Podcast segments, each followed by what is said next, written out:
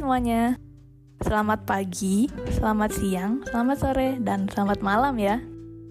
Selamat datang di podcast perdanaku. Gimana nih kabar kalian semua?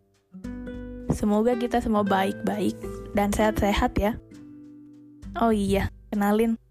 Nama aku Rahel Marcella Uli dari Prodi Teknik Sipil, Institut Teknologi Sumatera dengan nomor induk mahasiswa 1212-102-17.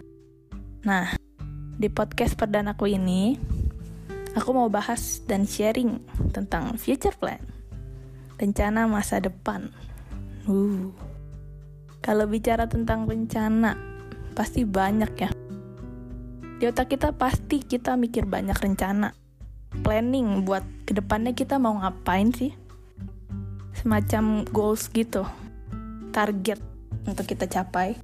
Nah, kalau aku untuk saat ini, target aku atau rencanaku ke depannya di masa PPLK ini, semoga bisa mengikuti rangkaian kegiatan PPLK dengan baik dan lancar sampai akhir. Nah, dan juga ini yang penting nih. Semoga aku bisa ngerjain tugas-tugas tepat waktu, nggak ditunda-tunda.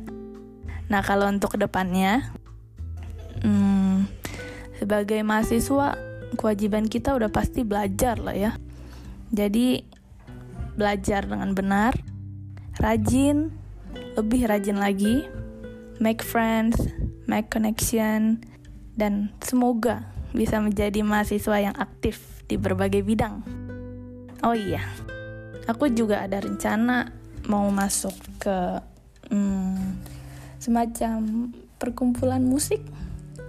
Pokoknya orang-orang who enjoy music who think music is fun and healing. Karena pasti seru banget gak sih bertukar pikiran sama orang-orang yang hobinya sama kayak kita? Nah dan rencanaku berikutnya adalah supaya lulus tepat waktu. Kalau bisa lebih cepat amin dan harapanku juga semoga bisa lulus dengan predikat cum laude. Wih, cum laude. Tinggi ya. Tapi gak apa-apa. Justru itu yang mendorong kita untuk berusaha lebih keras. Lalu, setelah lulus, rencanaku ya pasti melamar kerja. Mencari kerja sesuai dengan kemampuan dan pengetahuanku. Aku juga ada rencana untuk melanjutkan pendidikan ke jenjang yang lebih tinggi di luar negeri. Dari dulu emang pengen banget sih mencari ilmu di negeri orang.